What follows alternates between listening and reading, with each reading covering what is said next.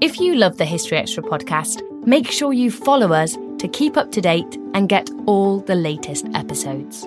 Thanks for your support, and I do hope you enjoy this episode. This episode is brought to you by Indeed. We're driven by the search for better, but when it comes to hiring, the best way to search for a candidate isn't to search at all.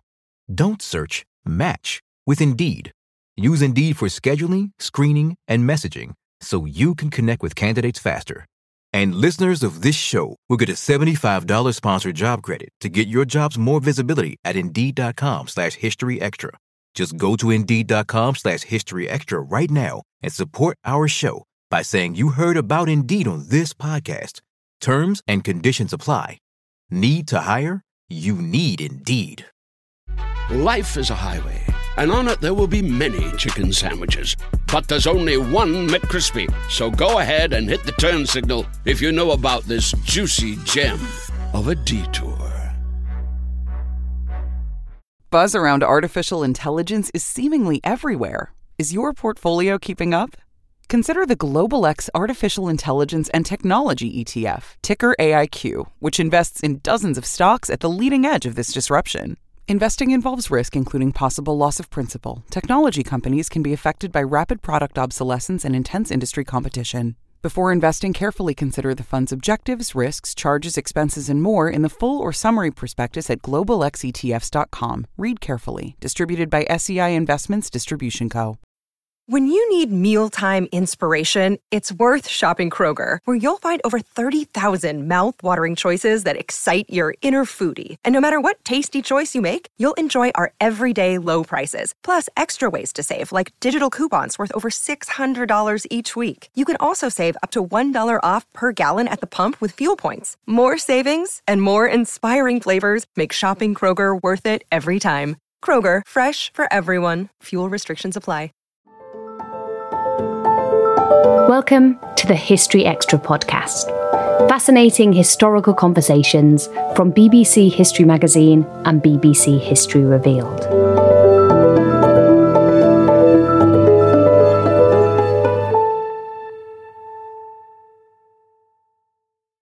As the Second World War raged across the world, what was life like for those back in Britain? How did families make it through the terror of bombing raids? How many people really bought into shady black market dealings? And what was it like to open up your home to an evacuated child? In our latest Everything You Wanted to Know episode, Professor Dan Todman speaks to Lauren Good to answer your top questions on Britain's home front during the Second World War.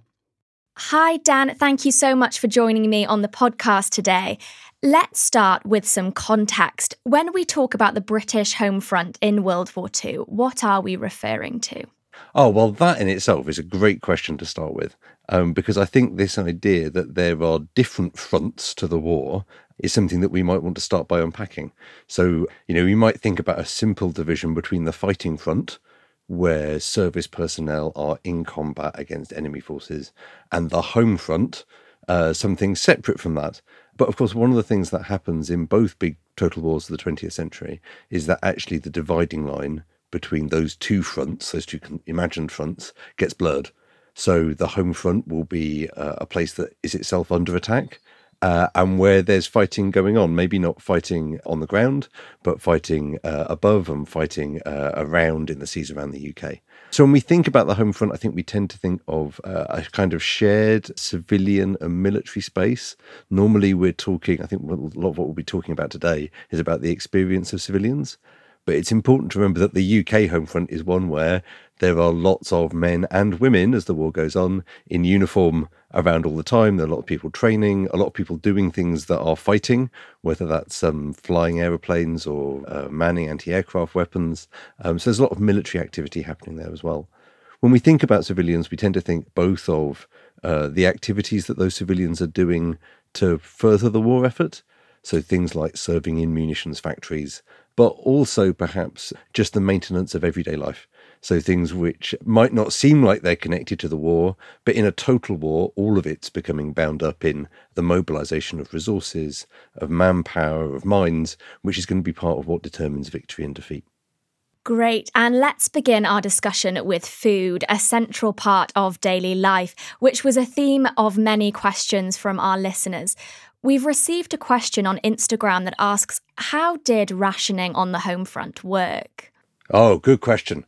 And I'm going to give a traditional historian's answer, which is well, it's a bit more complicated than that. You've got to imagine there are several different sorts of rationing. So there's flat rate rationing. That's where there's a, a set allocation uh, which any, every uh, individual has a right to. Right? A certain amount of things like uh, fats for cooking with, meat, of petrol when petrol rationing is introduced. And parts of those rationing, uh, that kind of flat rate rationing comes in um, from the beginning of 1940. In the middle part of the war, you also see points rationing. So, points rationing is uh, not a flat rate, it's a set of ration points that have to be spent alongside money on goods that are in scarcer supply. So for things like canned food, sort of semi luxury items, things like biscuits, for clothes as well, there are separate ration points um, in a card book that uh, have to be spent. So you've got an entitlement to a certain amount, but exactly what you've got uh, isn't going to be supplied by the government. You get some some there's some vestige of consumer choice still happening. So rationing works through a system of enormous and actually quite minimally regulated, really, bureaucracy. So there are card ration books, there are uh, either points are crossed out or tokens are cut out. An awful lot of that works uh, on a system of essentially trust between consumers, local retailers, and um, government organised suppliers. There are spot checks to check that there isn't kind of mass fraud in the sense of, you know, something else being submitted instead of cut ration points but actually the system's so massive it has to rely on most people doing what they're told to do most of the time. And you've talked about this element of trust, and there was some rebelling from this system. Susie from Twitter asks How many people were prepared to use the black market? Uh, well, Susie, it depends what you mean by black market.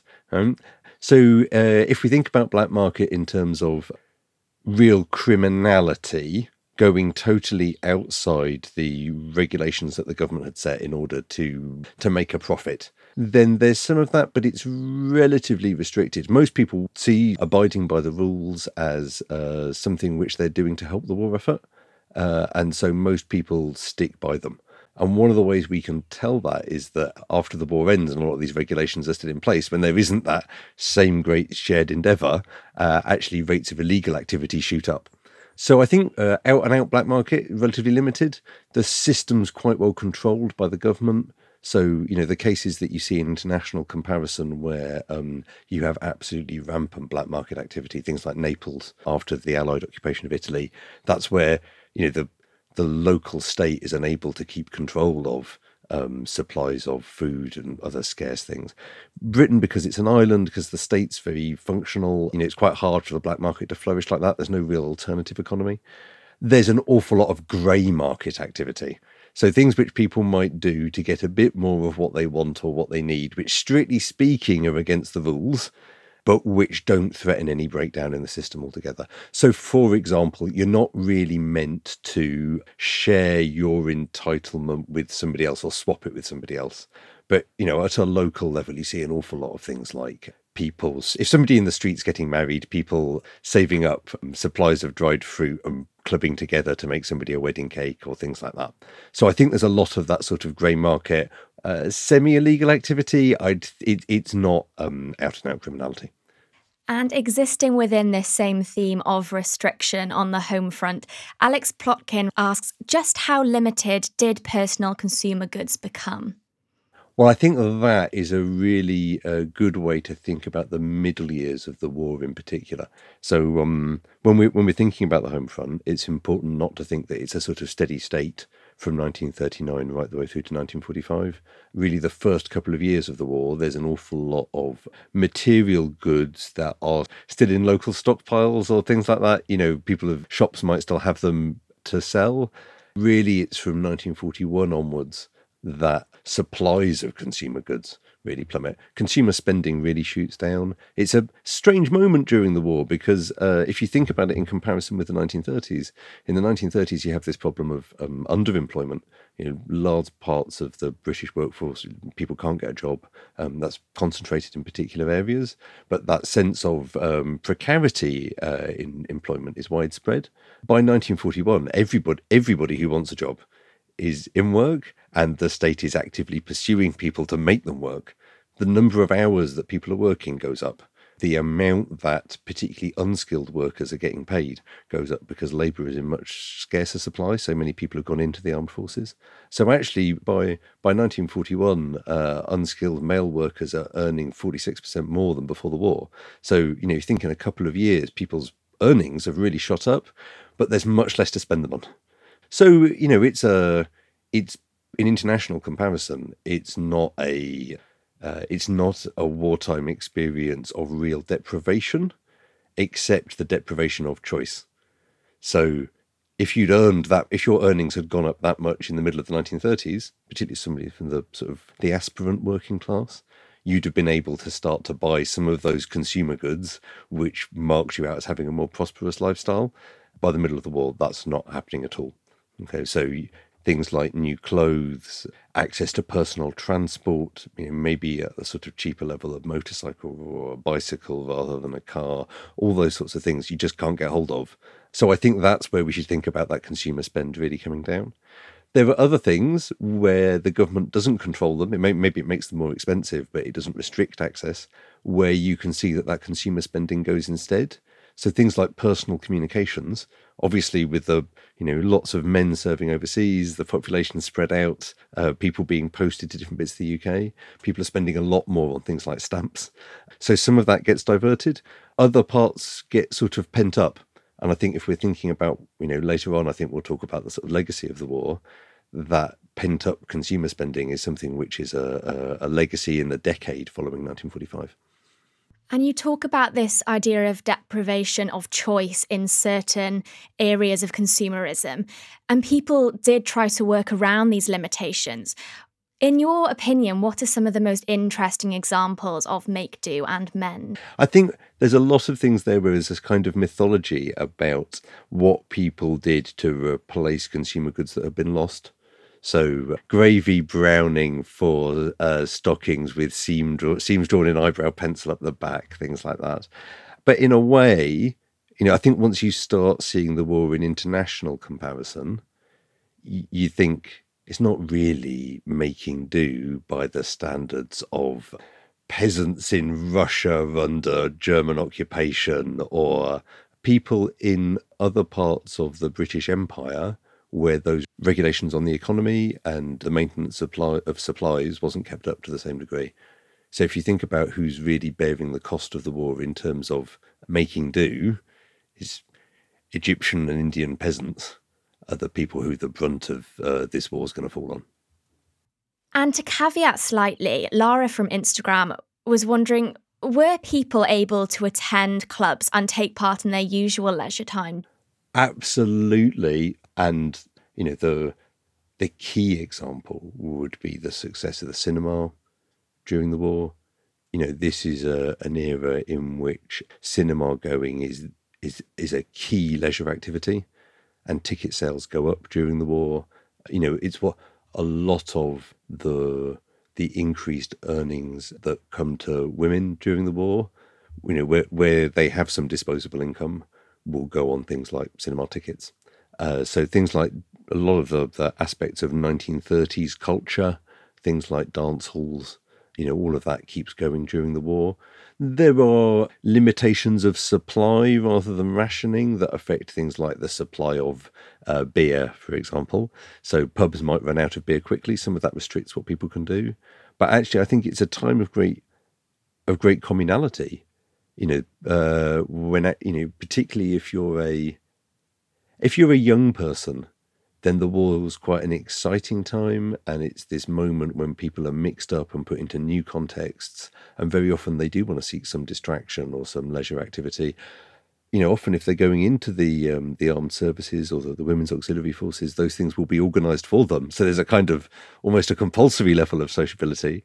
Of course, if you're the sort of person who's not into collective social activity, if you just like some peace and quiet, for lots of those people working in, in working in factories or, or in the military, the war will be this this prolonged search for privacy, just some private space to not be with other people the whole darn time.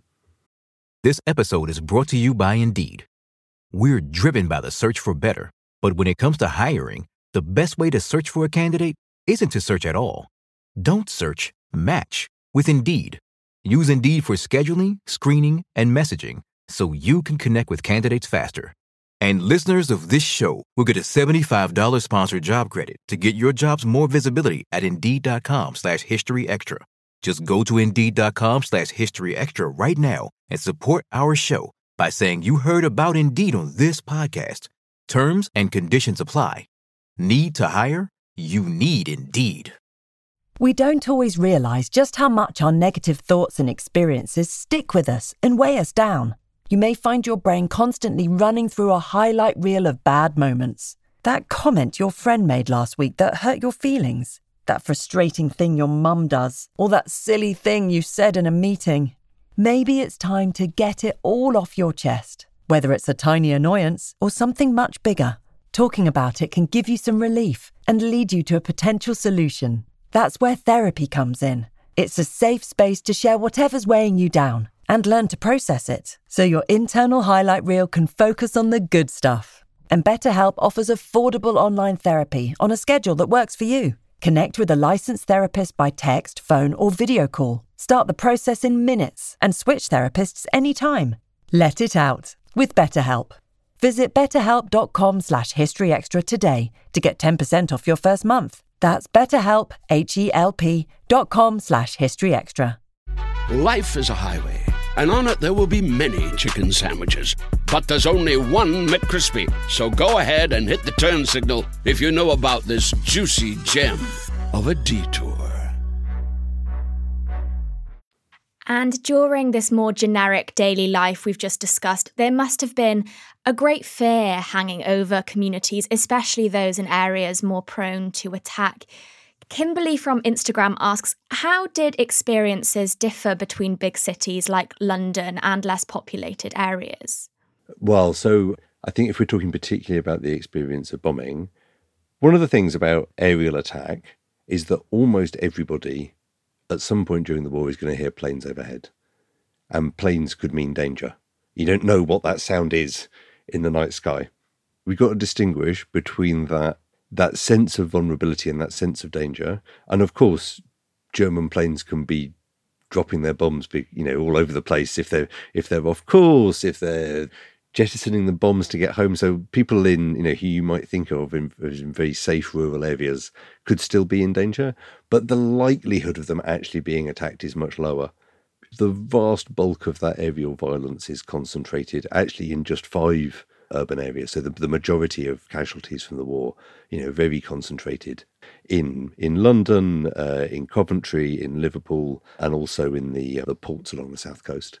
So you you know, if you if you live in a port city, or you live in London, or you live in a big manufacturing city in the Midlands, or you live in Belfast, or Clydeside, right? These are places where uh, you know the the fear is very real, and even if the majority of nights there isn't an air raid and you're not in danger, just one big devastating raid can be enough.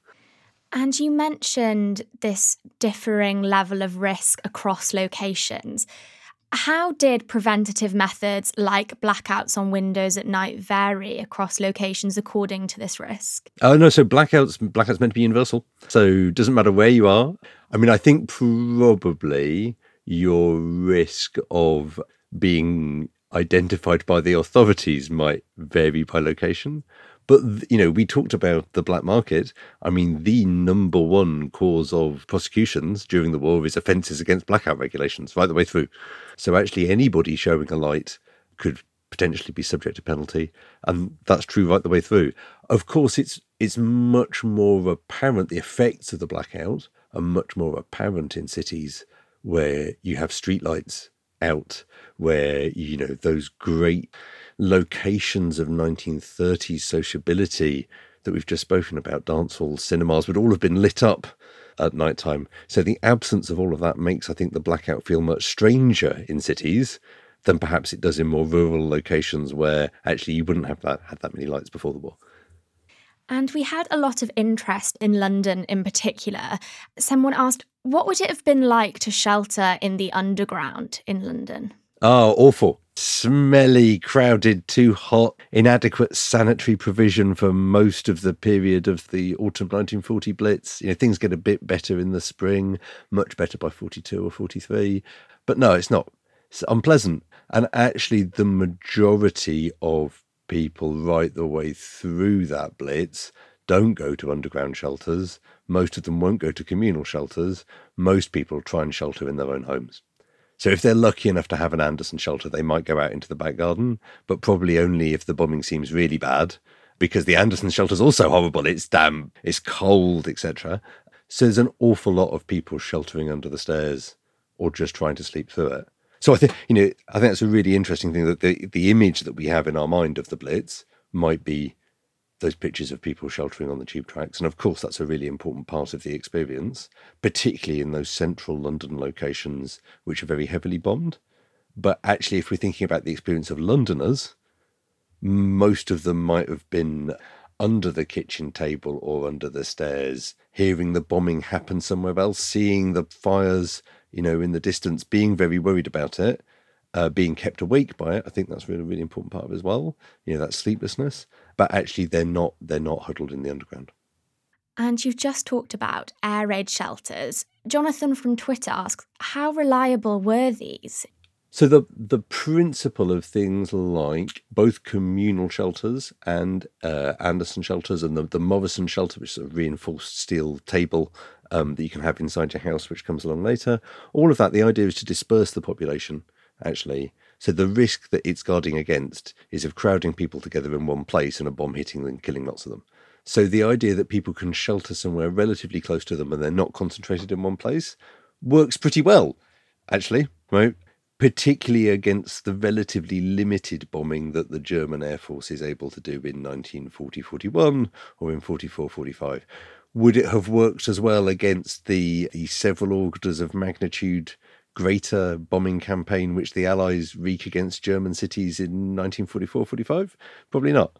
Okay. But that principle of dispersal works okay, I think. The Anderson shelter's good for def- protecting people against shrapnel, so bits of bomb against explosive blast if it's not too close by. If it's hit by a bomb, it's going to be destroyed but that's that's not really the point of it because most that's not the risk that most people are going to face. And an awful lot of the wounds that people suffer during the blitz are to do with being hit by bits of building by glass or by masonry or you know things being so it's not just the explosive force of the bomb or the the shrapnel that comes from the bomb itself. It's it's more likely to be a building collapses and it hits them. So again if they're taking almost any kind of shelter it protects them against that and we've talked about people using air raid shelters or hiding beneath their stairs. But something that strikes me is what happened to people that didn't have roofs over their heads? So, I mean, some of those people would have gone into um, larger communal shelters.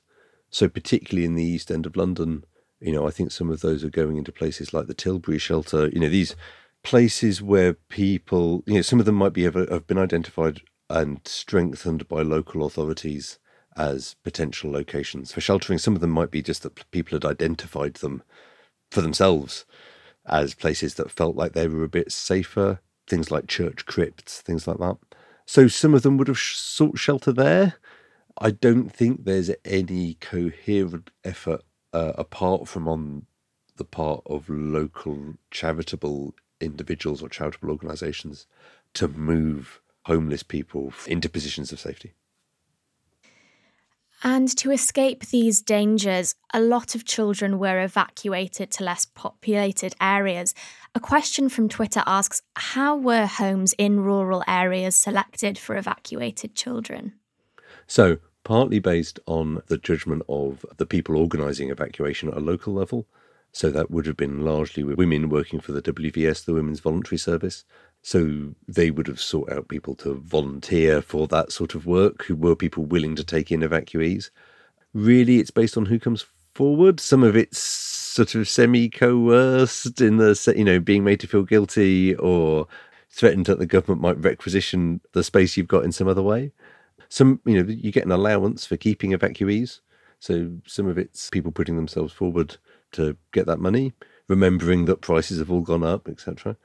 It's not like there is a system of vetting for suitability beyond what is known in local communities about who might have space to take people in. And in this absence of vetting people who took in evacuees, were there cases where it did really fail? I think you've got to see evacuation as a as a response to a fear of something that didn't happen, which is so the what evacuation is trying to guard against. The big evacuation schemes of 1939 are trying to guard against is a, a bolt from the blue, all out air attack in daytime, probably with gas, that will inflict all the horrors of trench warfare in the First World War on British cities. So there's a very understandable desire to get chil- children and other vulnerable people away from cities to guard against that risk. Even in its own terms, it probably fails to do that in the sense that about half of children don't leave for various reasons. But it manages to move what a million odd kids across the country in the space of a couple of days with nobody dying like you know i think if if you took that to civil contingency planners now and said you were going to try and do that they'd be astonished at how well it went what it's not designed as is a system for child welfare okay so there isn't a lot of thought it's some historians would say you know this is a system designed by middle class men with lots of experience of the armed forces and in some cases public school and so the idea of you know you send send kids away. You can you can organise the sending away quite easily, and then people will sort themselves out. But also, I think it's you know you've also got to think of it as being an extraordinary success of generosity. Actually, people, you know, so lots of these evacuees will be taken in by families who don't have a lot of space. The idea that you know, I live in a I live in a village outside Colchester, you know, where we wouldn't have been in an evacuation area. But if somebody suddenly announced that 30 mums from the east end of London with their babies were arriving at the local station and they had to be found somewhere to live, I only hope that I would have the generosity of spirit to say, we'll find space for, to bring a stranger into my house. I, like, I think that's, that's pretty incredible, actually. Now, I said there's no vetting process. So, of course, there'll be all sorts of, you know, anytime you do something at mass scale, you'll involve all sorts of absolutely horrible individuals. So, people who abuse kids psychologically, sexually, physically, yeah, sure, there are examples of that, and that's horrendous. People who just treat children um, differently from how they would have been treated at home, just the experience of separating children from their families. You know, I think there's lots of cases where that's a terrible experience for, for those families. And that's one reason why so many of the children who were evacuated in September 1939 are brought back very quickly. right? Because when that big air attack doesn't eventuate, families think, well, I'd rather have them back at home. And you'll see successive waves of evacuation organised by the state and just organised individually during those later waves of air attack. So again in 1940, 41, again in 44, people will move away from London to try and stay safe but I don't think I'd call it a failure. It's it's uh, it is what it is. And let's caveat slightly to women's experiences on the home front. What roles did they have? Some women who were previously homemakers will stay at home and be housewives. Some younger women who would previously have worked will do different sorts of work. So, in particular, they'll go into factories, factories and engineering work. So the engineering, the female workforce in engineering really increases during the war. There are large munitions factories set up based on the experience of the First World War and trying to do a better job. Big munitions factories which start to be set up actually before the outbreak of the conflict. So they're being built from 1938 onwards uh, in the west of the country. Uh, so as far away as they can be from enemy attack um, from the air normally on flat ground. You know, you don't want to be moving munitions up and down too much, you know, away from population centres in case there's an explosion. And these are often run by people with the experiences of large female workforces before the war. So, for example, Lyons Tea House managers are brought in to run these uh, factories because they've got experience of a, a big female workforce. So, lots of women in those sorts of roles. Some women will be going, will be joining the auxiliary forces, so the the ATS, the the WAAF, the Wrens, so the, the auxiliary forces supporting the three male um, armed forces, and also I guess lots of women filling in for men who had left to do other work. So where men had been called up from non-essential industries or where essential industries had expanded, you might see women going to work in the same places that their fathers or brothers had worked before the war, where they wouldn't normally have expected to be employed. And women also joined the Land Army, and it's been much televised and quite romanticised since. What was the reality for women in these agricultural jobs? Bloody hard work. like I think that's so. You know, agriculture so agricultural output uh, in the UK um, increases significantly during the war. Mostly that's due to an increase in in mechanical and physical power. There's just a greater investment in resources. More land is ploughed up, uh, more things are planted, and to do that you need more mechanical power. So things like more tractors, but also just more person power. And part of that is provided by the Women's Land Army. Part of it will be provided by German and Italian prisoners of war. Uh, part of it will be provided by getting school kids and soldiers to help bring in the harvest. So that, you know, I think for, I, I talked about the war as being a potentially exciting time for young people. You know, I think there are, so it, it can be an exciting thing for young women to go off and do. So some of that romantic romanticization is understandable. I mean, probably all of us tend to romanticize what we did in our early 20s and over time remember the better bits and try and forget the bad bits. But I, you know, really that agricultural labor in the 1940s is is hard graft. It's not, it's mostly not operating machinery. It's mostly just really hard physical work. That's what those women were doing. And another element of the home front that has often been televised is the Home Guard. Who made up the volunteers of this? So what's really so again, remember it's not the same all the way through. So there's this astonishing response to the call for Home Guard volunteers in 1940 when it looks like Britain might be under threat of invasion. And there you see lots of different civilian men, including lots of older men, men who'd served in the First World War. Although remember, if you served in the First World War uh, as a 20 year old, in 1916, you're not exactly ancient and wizened by 1940. You know, you're, you're in your 40s. so, you know, I don't think we should necessarily think about it as granddad's army. If you think about if you if you have in your mind a picture of dad's army uh, on television, it it's filled with much older men. Okay, so there are quite a few older men, particularly in 1940, but actually throughout the war, it's more like dad's army. So uh, it's more likely to be filled with either men who are so men who are too young to be called up, men who are in reserved occupations, so they're not going to be called up, they're exempted from military service. Some older men, but actually, you know, again, it's very it's hard work being a home guard particularly if you're working during the day. And remember, you know, everybody's from what I said, everybody's got a job, right? So, you know, if you're an older man, you're probably working, you might have come out of retirement, you might be working longer hours. Then you've got to go and put your uniform on and do some service in the evening. As the Home Guard gets more professionalized during the war, its training exercises get harder. The physical labor they're expected to do gets more intense. So it's, you know, uh, as the war goes on, those older men who might have tried to do their bit in 1940 will increasingly leave the Home Guard. So actually, it gets it gets younger as the war goes on, and less amateurish. So you know, and again, sort of understandably, in 1940, it's whoever's available uh, to try and guard against the risk of German parachute landing somewhere. By the middle of the war, although actually the likelihood of the Home Guard being used has plummeted but it's it's it's younger, it's better trained, it's got much more access to to modern weaponry. Never the the You know, so lots of the things the Home Guard will be famous for using are these kind of um, improvised weapons against anti against tanks, which you know wouldn't have been good enough for the the regular army.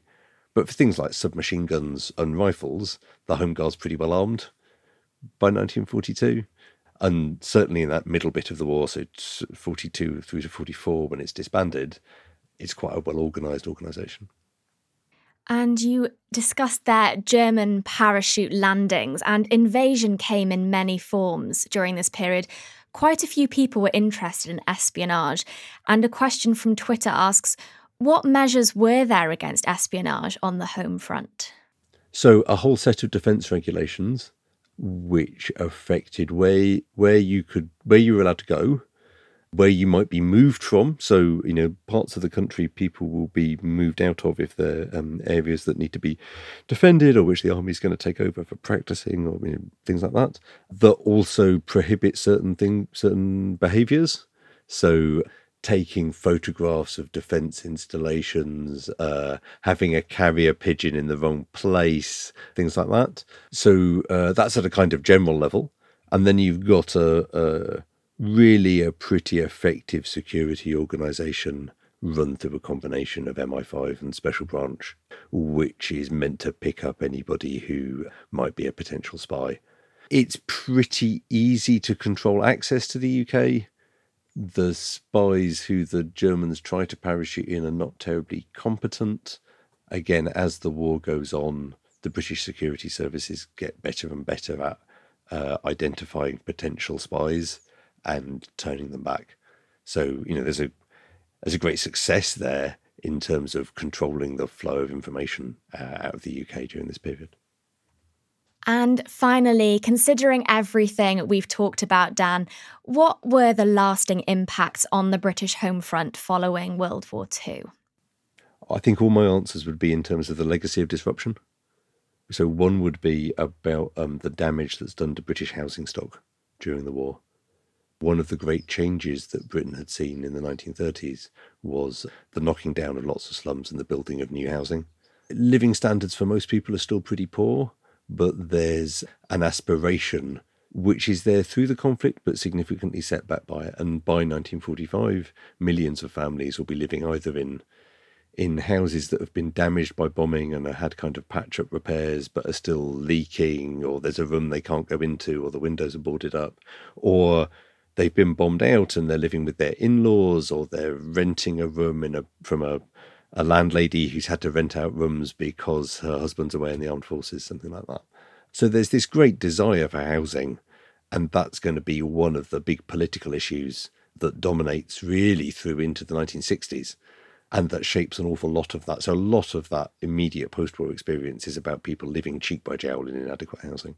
Another one is the disruption that happens to families uh, because of the ways in which they're separated. And again, I think we could read that in two different ways. So, one would be about the damage that's done to family life and those families which aren't able to repair themselves. So, the marriages that break up, or the the fathers who come back from the war changed, or the fathers who come back and the family has changed because uh, the kids have grown up and their mother's been out at work in a way she wouldn't have been before. But actually, I, I would sort of flip that on its head and say, actually, most families display extraordinary resilience. Actually, what's incredible is how often they are able to come back together. I think there's a really interesting legacy from women's work. You know, an awful lot of an awful lot of women, when they're asked in the at the end of the war, actually say that they they quite want to go back to a kind of 1930s normality. Right? They want they want to be back at home and they want their husband to be back and the husband to have a job. Of course, if you're a younger woman and you're not married, you this might be something that you want to continue doing. If you're an older woman and you've actually been able to earn a decent income for the first time, it might be something you want to continue doing. But actually, most of those women who've been employed during the war will lose their jobs when the war finishes. But I think there's a legacy in terms of how they think about their daughter's employment in the 1960s and 1970s. Right? So it becomes a different way of thinking about what's acceptable or what's normal or what the advantages of work might be. And then, you know, that people really want a better world. And during the war, that will take on a particularly communal aspect. So, one of the ways you could think about Labour's victory in 1945 is a greater willingness to work together to improve the lot of the least well off. But there's also a strong element in that of deferred gratification, that all of that desire to aspire to a materially better life, to have all those bits of consumerist lifestyle which uh, the middle class, had, the small middle class, had had in the 1930s. Maybe a washing machine, perhaps a car, perhaps a home of your own. All of those things are also baked in and when Labour can't deliver those with a socialist solution, as it appears in the late 1940s, are going to be part of what underpins the cons- period of conservative electoral dominance.